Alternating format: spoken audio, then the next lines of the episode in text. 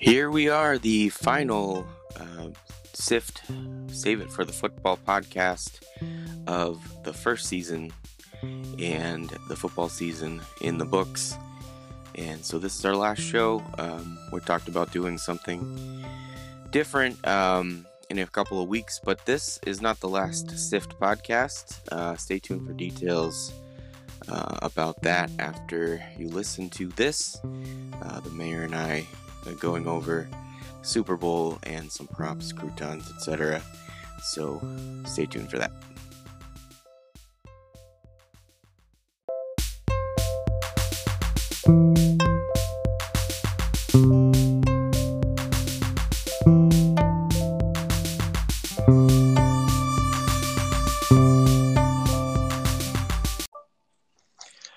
Okay, welcome to the SIFT podcast. Save it for the football podcast. This one, sadly, the last one for this first season of the SIFT podcast. Um, we are going to talk Super Bowl. Uh, I'll get your reaction. Uh, and uh, before I go anywhere else, I'm going to welcome the mayor as always. So I want to get your reaction to the Super Bowl, but um, before we do anything, I got to give my random the first Mr. Potato Head was an actual potato. It's true. They um they used to they used to sell uh, little facial kits. Uh, it would come with eyes and ears and all that stuff, and uh, it would be like in a little bag, and you take it home and you put it on an actual potato. That is absolutely fascinating, and thanks to the um, miracles of the internet I finally know that I can do something better than Tom Brady. Well, be it that it's drinking, but there there is something that I can do better than Tom Brady. Yeah, um, yeah. Well, the avocado smoothies uh, all all all season long don't uh, don't prepare you for those. Uh, what is it, Miller Lite? I don't know what is he drinking. Well, I, I heard it was some kind of tequila. So well, that's what he said in his tweet, and uh, but I don't know if that was a joke or not. So did not, he say tequila? Because that's how you would know that he was doing it while drinking. Yeah, it was. I think it was a. It's supposed to be something funny like that, where he he actually did spell it kind of funny um, to make it make it a joke about himself. Um, but I, I suspect he was uh, probably not slamming any hard liquor. I think it was probably some light beers. Um, I don't think he drinks. So I think that's uh, they got away from him pretty quickly, um, even though they were like five percent alcohol. So who who is the better drinker, Aaron Rodgers or Tom Brady? And, now I don't know anything about Aaron Rodgers' drinking habits. I do well, know if he well, do you remember the that much time in Green Bay. at the uh, Milwaukee Bucks football or basketball game a few seasons back. I didn't see that. So no. there was a there. Aaron Rodgers was courtside with one of his um, offensive linemen, and the offensive lineman was shown in the video. And this offensive lineman looked like he had a keg inside of him. And he had a very, a very, large beer, probably 20 ounces, and downed yeah. in about four seconds. And then camera okay. focused in on Aaron Rodgers, and he was going to attempt to chug this beer. And you could tell that Aaron Rodgers had definitely focused his college years on becoming a great quarterback and not chugging beer because he was able to choke off about four or five sips and he had to put it down and and that is probably the true reason why Danica Patrick uh, decided to split. Well, I didn't. I didn't see that. Um, but uh, I think these guys. Um, some of these guys, uh, you know, yeah, just uh, kicking back with some beers is not their thing. Um, but I, I think Aaron Rodgers, uh, if I'm remembering correctly, I think he talked about dr- having a drink after um, they saw the he saw the Packers draft Jordan Love. Am I misremembering that? I think he said he had four fingers of whiskey or something like that. Um, as soon as he saw that name called uh, when Green Bay drafted Jordan Love. It it wouldn't surprise me whatsoever, but it surprised me even less that he would use the terminology four fingers of whiskey. Um, Uh, but I, I, think Aaron Rodgers has a lot of tongue in cheek moments, and that was probably another one of them. Yeah, yeah, you're probably right. All right, so let's get uh, into the Super Bowl. What is uh, what's uh, what was your reaction to the Super Bowl? Did you feel uh, that it was um, the worst game ever, the best game ever, somewhere in between? You know, I I I watched the whole game, and I I kind of watched it from a from a subjective point of view. I, I didn't. I mean, not subjective. I, I wanted to see a great game. And then I reviewed the stats again right before we came on with our show. And Kansas City had more passing yards, more total yards, almost averaged the same yards per play. The penalties is where they really, you know, where they really went down in interceptions. And that was really the turn in the game. Um, uh, apart from Kansas City not really being able to overcome missing two offensive linemen and that Buccaneers defensive line being as good as they were, they um, definitely stood out and and made this game out to be more of a blowout than it should have been. Yeah, and I mean, let's be honest, it's it's really always about line play, especially in a big game like this where both teams are good, um, have talent, you know, a, a lot of talent, the highest talent on both sides of the ball.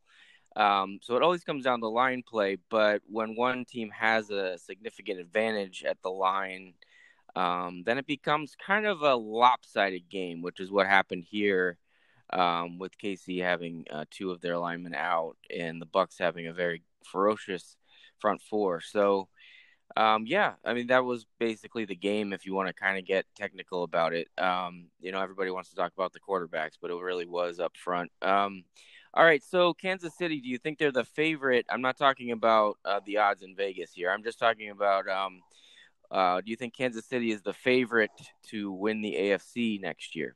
Uh, yes, I do. All right, and do you think that um, obviously they need to shore up that offensive line? I know they had uh, injuries uh, in the playoffs, but um, do you think there's other places where Kansas City needs to improve besides the offensive line? No, I, I think they they need to focus there a little bit and just get a little more depth on that line to to you know just help Patrick Mahomes along. Now, this could have been my uh, my random fact, but it was about football, and I try to make these uh, random facts about not about other things. But um, did you see the thing about LeSean McCoy? Do you know what team LeSean McCoy was on last year? I believe he was on the Kansas City Chiefs. That's right. He's won back-to-back Super Bowls. LeSean McCoy. I'm not even sure he dressed for this game. Uh, I don't think he did, but he will uh, get a Super Bowl ring for the Tampa Bay Buccaneers. Well, that is good so for him. Yeah, good for him. Um, all right. So, what about Tampa Bay? So, uh, any thoughts on on that? Brady says he's coming back uh, right away in the speech on the stage. Jim Nantz asked him the question. He says, "We're gonna bring it back." Um, so that was that was your prediction. You said he was coming back either way, and uh, I thought maybe if he won, he would, um, you know, say he was going to think about it and then maybe not come back. But he says he's coming back. Uh, what do you think about Tampa Bay and Tom Brady? Uh, I absolutely think he's going to be back. Probably, you know, he he seems like he gave every indication that he is. And you know, I, I don't know what the um, contracts of all their players look like at the moment, but they're going to have to definitely keep a um, a talented roster on hand if they want to have a duplicate success of this season. They um, loaded up on the veterans to kind of help Brady out, and just you know they were a win now team and they won, and I, I think they're going to make their best run at it for this following season too. Yeah, so Brady, I think, was a twenty million dollar cap hit this year. I think he got more than that because of incentives, and then next year uh, they're going to have to pay him more money, uh, which means they're probably not going to be able to bring bring back all those defensive starters. Um, might not be able to bring back everybody on offense either. Um, so this team, what do you who do you think? Do you think this team is the is the favorite to win the NFC? No, I, I think there's too many. Um there's too many teams in the NFC right now that are, you know, one one person one player away or one you know one game away from being where they are. Green Bay and New Orleans. You know, the Rams are still going to have a good team next year. Cardinals are still up and coming. 49ers are going to have a lot of their players return back from injuries. Seattle's still a fairly good team with Russell Wilson. So I think there's a lot of teams in, in the NFC that are ready to pounce on the Buccaneers' first mistake. I agree. I'd be interested to see. I don't know if the odds are out on this. I, I don't know if they'd be out this quick. Uh, who the who would be the actual favorite um, odds wise? It might be Green Bay. Um, that sounds like plausible. Um, Unlimited ammo. Anyway, um, so actually, you brought up Russell Wilson. I saw a story today that um, the team is not happy with him. I don't mean the players. I mean uh, general manager, ownership, um, because I guess he was uh, made some comments that uh, he wasn't surrounded with enough uh, talent, uh, uh, and they're not happy with him. you think there's any chance Russell Wilson's not on the Seahawks this coming year? Crazier things have happened, and you, you know, all it takes is one phone call from the right team to um mm-hmm. to to justify that. But from what I understand, there will be a thirty-one million dollar cap hit if for Russell Wilson if he is not on the team this year, and I don't see too many scenarios where Seattle's going to want to take a thirty-one million dollar cap hit in a year where the cap is already going to be cut back significantly due to COVID and all the um, revenue lost this season. So I, I, think there's a lot of smoke there, but it you know it may be a two to three year exit strategy, and you know maybe his next contract opening he's going to be a free agent. Yeah, I agree with you. I just thought that was interesting today, uh, seeing that story. Um, all right, well, so Super Bowl in general, uh, was there a commercial you liked, or anything else about the game that we we haven't covered yet? You know, I think overall it was um, it was pretty good, pretty good afternoon. Tony Romo is just fantastic. I think we exchanged a couple words on that with um, over over the thing, and I, I don't care how it works. I think Tony Romo should be like the de facto Super Bowl announcer from here until the time he wants to retire. You know, kind of like uh, Jim Nantz has the Masters, and there's just that person correlated with a significant sporting event. I know there's a lot of money. Mm-hmm. Technical difficulties, but uh, you were you were talking about Tony Romo and how they should make him permanent uh, in the booth uh, for the Super Bowl, um, and and I agree with you. We talked last week. Um, uh, we we weren't sure whether Tony Romo had done a Super Bowl before. He did the Rams Patriots one, which might be why we don't remember it because that was one of the worst Super Bowls I think uh, I've ever seen in my 30 something years of watching Super Bowls. Um, that might be why I don't remember. That was, um, what was that, 2018 Super Bowl? That is um, possible, yes. Yeah, so uh, I think I watched that one with no sound on and I uh, stopped paying attention. at a certain point. I don't really know. I was here at the house, so I wasn't like uh, wandering around the neighborhood or something. I remember the game, but I only vaguely remember it and uh, didn't remember Tony Romo being in it. But yeah, so uh, that would be an interesting thing. Um, I I think so. Next year, it's NBC that would have it. Um, and it's going to be the it's going to be in LA if I'm not mistaken. Um, and I think that'll be Al Al Michaels Chris Collinsworth um, on that one, but maybe they could work out some kind of deal uh, to get Romo in there um, and just switch uh, around the guy that I, uh, does the play-by-play. I think that would have to be one of the things where the NFL steps in and says, "Hey, listen, networks are gonna we're we're gonna pay Romo for this event. You know, your your ace is not needed." Uh, Chris Collinsworth and and Al Michaels are, you know, veterans in what they do, but I, I think, you know, a, a, younger, more informed, closer to the game type announcer is something you need for the Super Bowl. And I hope to make this happen, even if it's a, from the SIFT podcast itself. Now, I, I doubt that anybody will jump in and be as good as Romo Uh, but you got Peyton Manning and Drew Brees and Philip Rivers all kind of expressing interest in possibly doing that color analysis in the booth. And um, Peyton Manning's making a lot of money not doing that right now. Um, he's basically, I, I, from what I understand, it's like he wants more money than Romo, and somebody eventually will probably give it to him because he'll get desperate. But um, do you think any anybody uh, else? Not that they would jump in and be as good as Romo, but uh, anybody else that you you'd think just would have um, you know a knack for it the way he does. You, you know, I, I think Peyton Manning is he's pretty quick witted with humor and you know his knowing the nuances of football are he you know he he forgets more than any of us will ever know. Um, I don't know if he would necessarily be good for play by play, but I think he'd be a a fantastic studio guy. Um, Drew Brees is definitely one of those guys where you know he's going to be great to hear on a Sunday afternoon as well, pregame. I don't see Philip Rivers being a great color analyst. I know he he's a little edgy at times, so I don't know if maybe that'll play to his strong suit. But you know, I know his knowledge of football is phenomenal, and you know, I think th- these are just the next up and coming people that are going to be on, you know, giving their shot for for this uh, for these gigs. Yeah, I can see Rivers being more of a studio guy. Um, uh, I don't, I don't know. Yeah, I don't, don't know about him in the booth, but you know, I think any of these guys want to. Uh, somebody's going to give them a chance. Um, and that's the you know so we'll see it happen uh, sooner rather than later for these guys um, anything else uh, super bowl related? Do you want to talk about the halftime show? Did you watch the halftime show? Do you want to talk about uh, anything else? So i before you uh, say anything I, I forgot to say this um, i didn't actually think it was that bad of a game.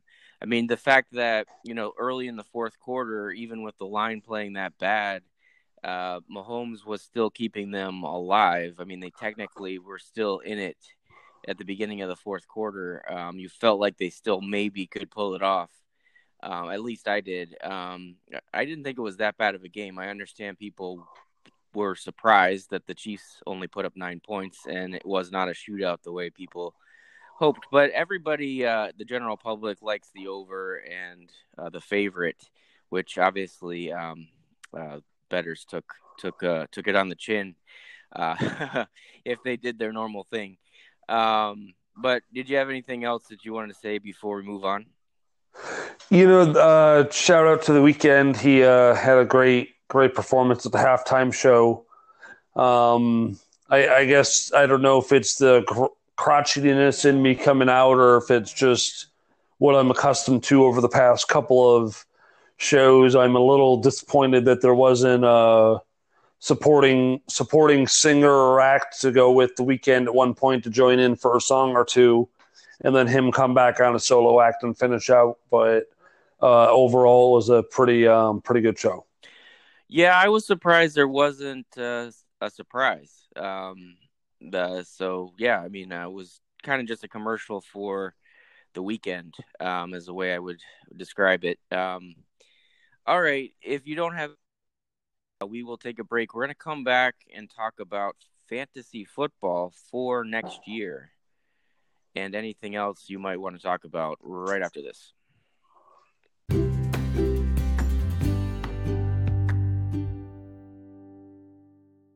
We um, we save it for the podcast, but I did send you um, the top three, the first three rounds of the um, fantasy mock draft from ESPN. It was the last one they did before the season started, so it was in September.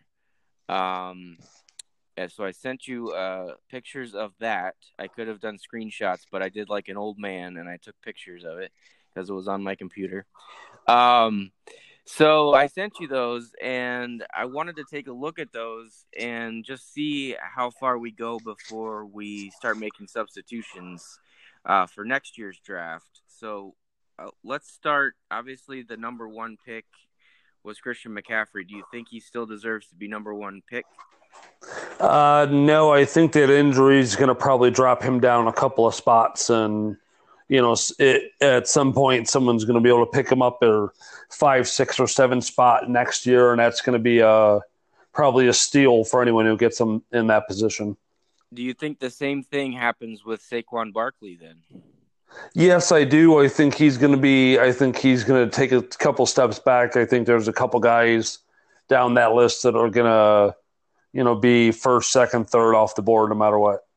Well, I know the next one's going to fall. Ezekiel Elliott. Uh, I don't know how far he'll fall, but he's definitely falling out of the first round. Um, probably late second. I don't even know. I, I mean, I, I think if you if you believe Dak will be back, you're going to take a chance on him in the second round. Um, I mean, I don't know if I would take a chance on him, but uh, there's a certain point at which he he does have value. Um, Dalvin Cook, obviously, I think moving up, I would think into one of those top three spots. What do you think?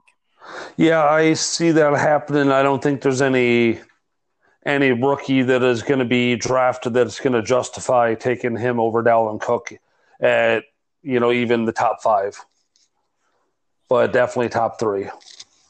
And then Alvin Kamara, the, the question here with him is, um, you know, what do the Saints look like next year? Um, are they the Taysom Hill Saints? Do they bring in somebody else? Is it better for him that the offense maybe runs through him more, or uh, do you think he, he stays at five, or you think he's going to be moving around? Uh, I think he's um, I think he's going to be one of the top three picks as well. It, you know, I definitely will not be questioning whether I draft him or Michael Thomas first you know, if the choice is up to me this uh, upcoming season. Um, I learned my lesson the hard way, and you always you always go with running back if you have a choice. Um, this guy is definitely moving up. I know he's a favorite of yours, Derrick Henry at six. I think he moves into the top five, if not the top three. Yeah, I I don't see anyone that is in the top ten or even top five who, if it were right this second, if nothing changed, that I would not pick him over anyone. So he might be a number one or number two pick in some leagues. Um, Josh Jacobs, I think, is going to fall. I don't know if that's fair or not, but he just didn't have uh, the season that everybody was expecting. Uh, same way with uh, Clyde Edwards-Helaire. He is probably falling uh, late second round at this point, I would think. What do you think about those guys? Yeah, I I see them taking a little bit step back, but that doesn't that doesn't mean they're going to have you know a bad season. You know, I think they're both going to have decent seasons, and there may be a lot of value in the in those two running backs by the time it's all said and done. Uh, yes, and so and then uh, yeah, they'll they'll have value for sure. Um, Nick Chubb, uh, probably moving up, uh, but the Kareem Hunt thing, I I don't know if Kareem Hunt's going to still be there uh, in Cleveland next year. Um, he may be looking for you know his own starting job somewhere. Um, but uh, anyway, if he's still there, I think you gotta you gotta keep Nick Chubb behind probably some of these guys because of that factor. What do you think? Yeah, uh, I, I, think free agency is going to dictate a lot of what happens with the Browns this year. So he's going to be one of those guys we don't really know where he should fall on that depth chart until you know until season time rolls around. And Miles Sanders at 10, I mean, I don't think that's going to stick. Um, uh, I, I, don't see that. And then we did have Michael Thomas at 11. That was, this is again the ESPN mock draft um, from uh, September of last year. Uh, Michael Thomas. So Michael Thomas might not be on the Saints. Um, and if he is, he might have Taysom Hill throwing the ball. Uh, does I mean Michael Thomas might fall ten spots. Yeah, and with that injury, he might still not be 100%, and, you know, maybe had a little bit of locker room issues, maybe character issues, a couple things holding Michael Thomas down at the moment. Maybe he'll be able to take this season to reflect and and get ready for next season, and he may be a valuable um, tool for trading, and you know he could be in a different city next year. Yeah, I think so too. And then we have Aaron Jones and Joe Mixon. Um, Aaron Jones again. There's a glut of running backs there in Green Bay. Um, every year, fantasy owners are frustrated because he'll have the big games, but then he'll have the very quiet games. And uh, but I think that's probably going to be his spot, right around there again. 12, 13, something like that. I agree. And if for some reason that Aaron Rodgers isn't with this team next year, I think that's just going to help uh, put push Aaron Jones up into the top 10. Uh, I see him being a very valuable asset if uh, Aaron Rodgers isn't there. Yeah, that's interesting. Um, and then Joe Mixon, uh, I don't know this. He had an injury that kept him out a lot of the uh, second half of the year.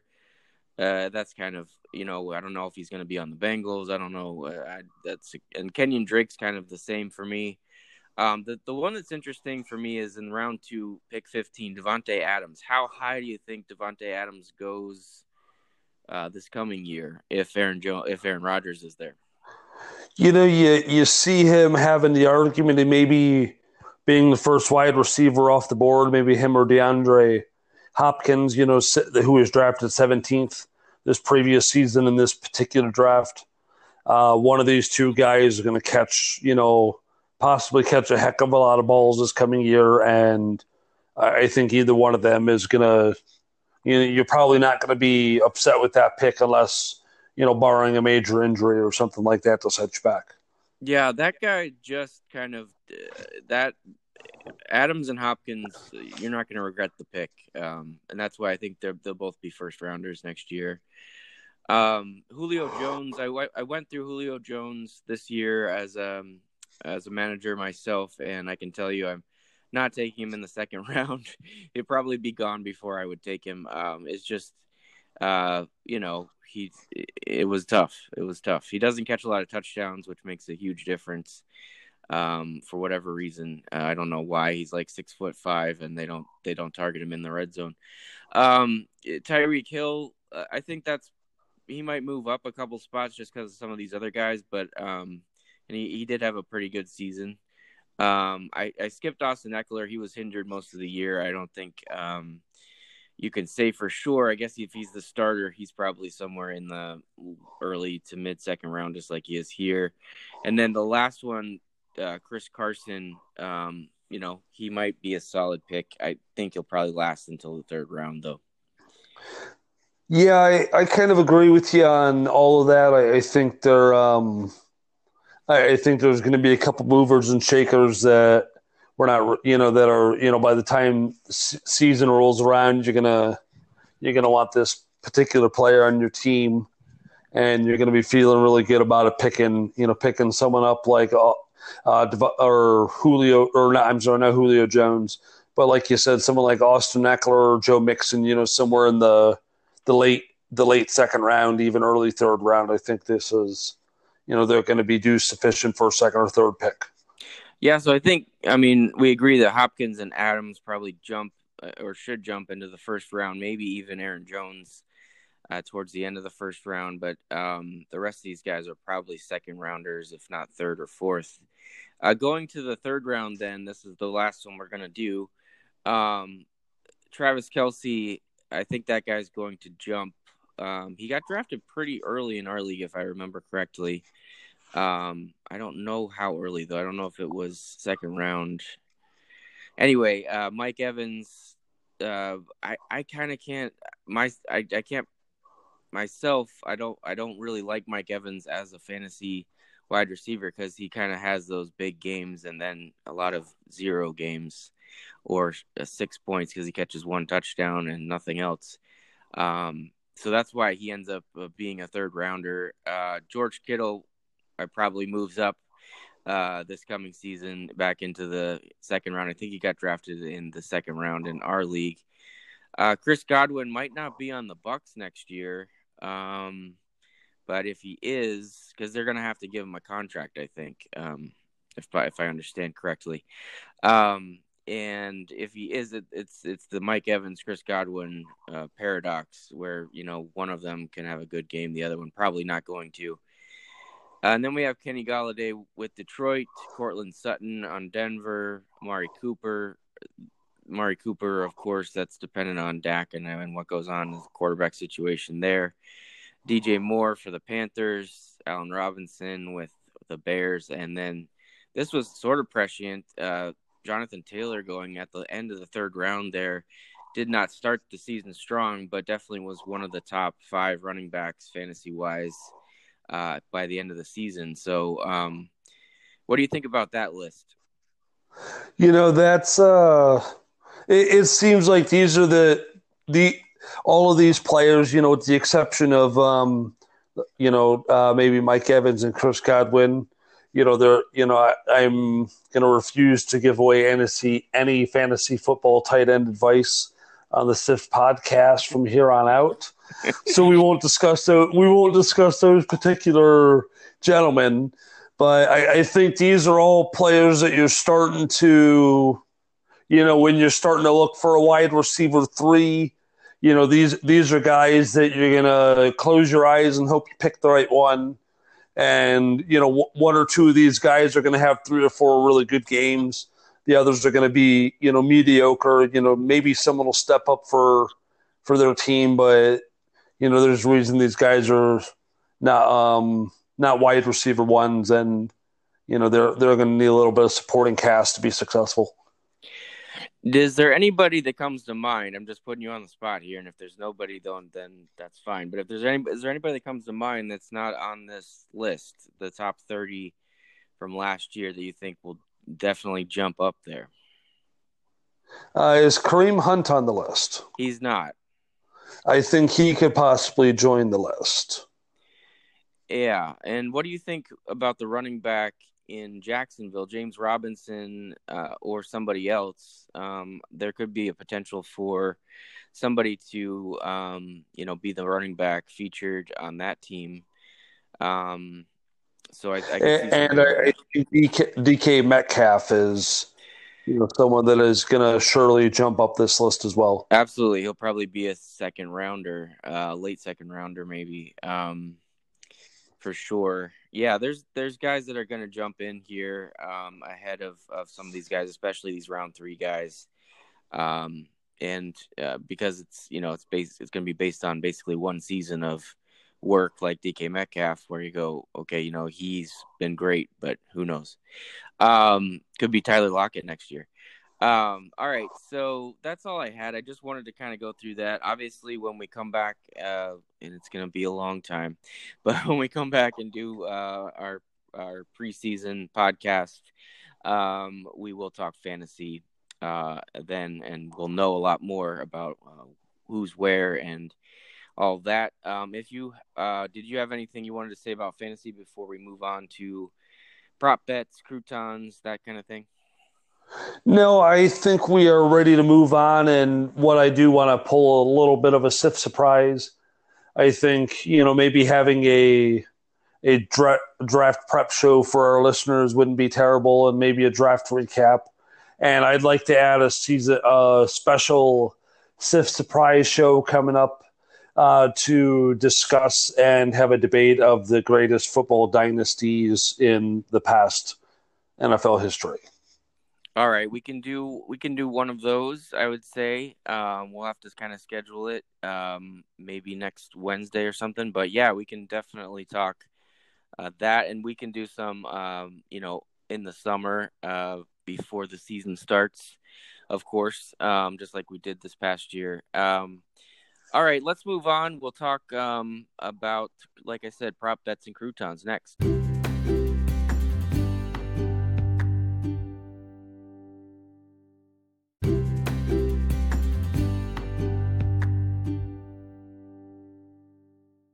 Week this year we had um, our Caesar side salad croutons presented by Caesar's Palace, the official wagering partner of the NFL. Um, so we have started out with a, a thousand croutons. Um, I don't want to get into the specifics just yet, but I, I you were mentioning something about this. So, uh, first of all, what worked well about the croutons? And what should we possibly change? I have some ideas for what we should change going into next year based on what happened this year. But uh, did you have any thoughts on what worked well or what, what we should change? Overall, I, I, think it was a a really great concept, and once again, I'd like to thank Caesar's Palace for being the sponsor and betting partner with the NFL.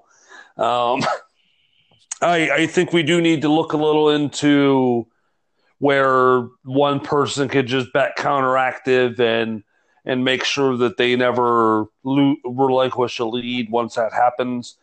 Um, personally, for me, I don't think I'm going to be scrounging on four bets four bets a week this time. I think I saw a lot better value in um, quality, not quantity. So you're going to see the mayor's focus uh, shifted just a little bit for this coming season without giving away too much strategy. So the one change I would make uh, is that the winner goes first, and if we happen to have the same number of croutons, then that's fine. It doesn't matter who goes first, but um, the winner should go first, like I suggested uh, we do last week. Um, you know, and you know if you uh, we talked about that. Um, so uh, we'll talk about our, our own croutons uh, in just a minute, but I just wanted to talk about what worked well. I thought it really was uh, it added a lot of suspense to the NFL week uh, that just wasn't there before. Um, you know, w- we have the Pick'em League, we have our fantasy football, um, but the croutons added that extra edge. So I thought it worked really well.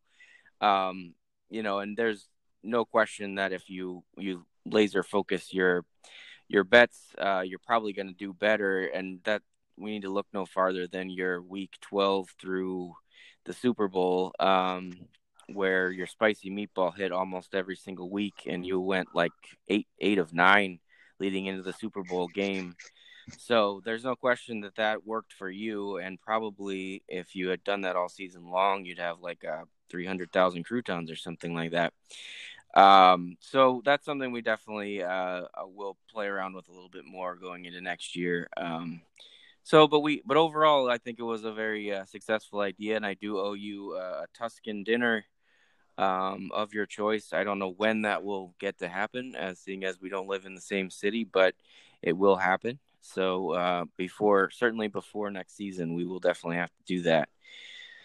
All right. Uh, yeah, yeah, I'm, yeah. Go I'm going to look forward to that, uh, and maybe we, you know, have a little bit of fun with it. But one way or the other. I, I think we should maybe also tie something to where we uh, we we made a little chart for all of our listeners to understand, so we can keep track of and share that data with our listeners because it was kind of an unsecured page, but it was to where only the professor and I could access it.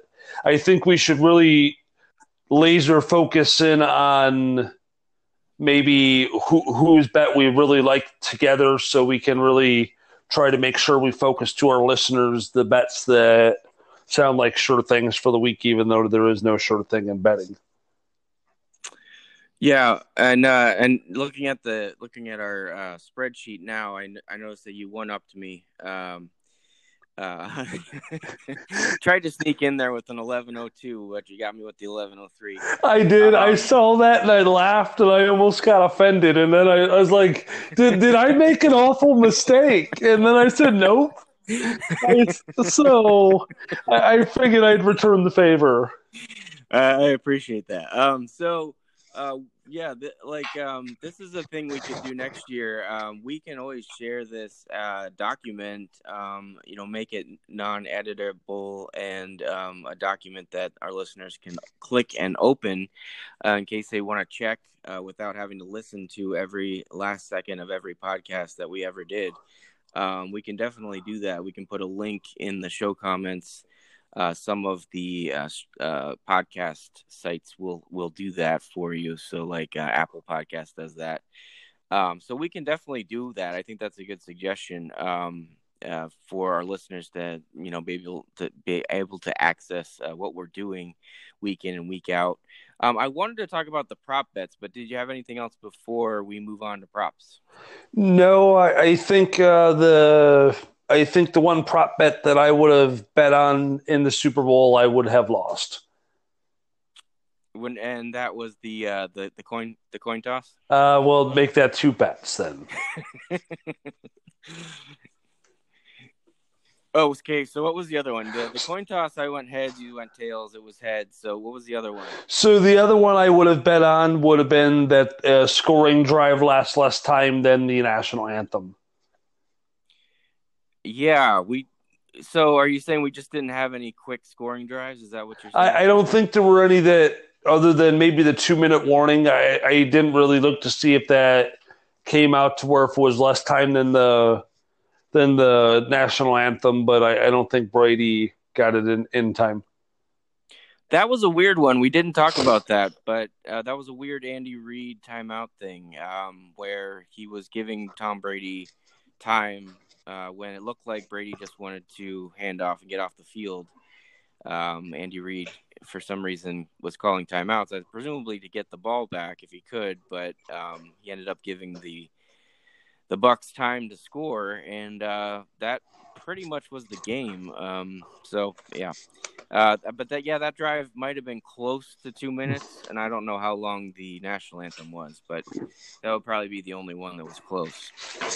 Um, I had a Darrel Williams over eight and a half rushes. That one did not uh, come through. He he did get some passes. He was active in the game, but you know when they were behind, he was playing a lot but not running the ball. And then I liked the Brady over 296.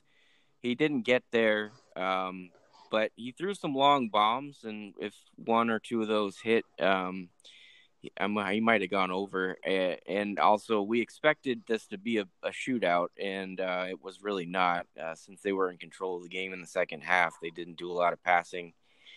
Um, we also looked at some other ones. The first uh, turnover would be a fumble or an interception, and the first scored uh, was would be a TD or would it be something else? So those are the two that I had written down from last week. Yeah, and there there was a lot of noise out in the um, out in the community about the streaker at the um, at the Super Bowl and how he bet on himself and I, I think from what I understand from the story is that story is partially fake news because there's no prop bet that allows you to go over five hundred dollars for the simple fact that it can be completely staged as we discussed before that you know how right. how can they prevent it from happening well that's how they can prevent it from happening because it you know the odds the payout is not greater than the risk and the Gatorade was blue, which uh, not a lot of people had blue. Um, something to keep in mind for future years. Just kind of go opposite whatever color you first think will probably be. Um, if it's in if it's Seattle in the Super Bowl, it's probably not going to be green, lime green Gatorade uh, that they pour on Pete Carroll. Um, all right, so uh, anything else on prop bets? Uh, anything that I didn't mention already? So the national anthem length was two minutes and 17 seconds. And I was scurrying quickly to try to figure out how long each of the scoring drives was. But I believe that that did did Brady have the ball the ball at the two minute warning mark or was it at before the two minute warning mark when he went down and scored that field goal and or this touchdown? I want to say it was just over two minutes, or maybe just under. So I think it was probably less. It was probably a little bit quicker than the anthem. Okay, so I would have uh, won that prop bet had I bet money on it, but I did not. All right. Well, um, I think overall we were probably better off not putting money on the prop bets. They, in, by and large, did not go over that well for us in our predictions. I think we're much better picking games uh, against the spread and uh, over unders uh, during uh, the regular. So that's it. The SIFT podcast season one is in the books. Uh, but as I mentioned at the beginning of the show, um, the SIFT podcast uh, will have a season two, and that is going to be called The Ghost Gatsby, and it will start next Thursday. So if you enjoyed season one, which was uh, football and fantasy football and wagering. This is going to be very, very, very different, uh, but I hope you enjoy it just as much. So, thank you for a wonderful season. Uh, thank you for listening, and I'd like to uh, obviously thank the mayor. So, I will talk to you soon.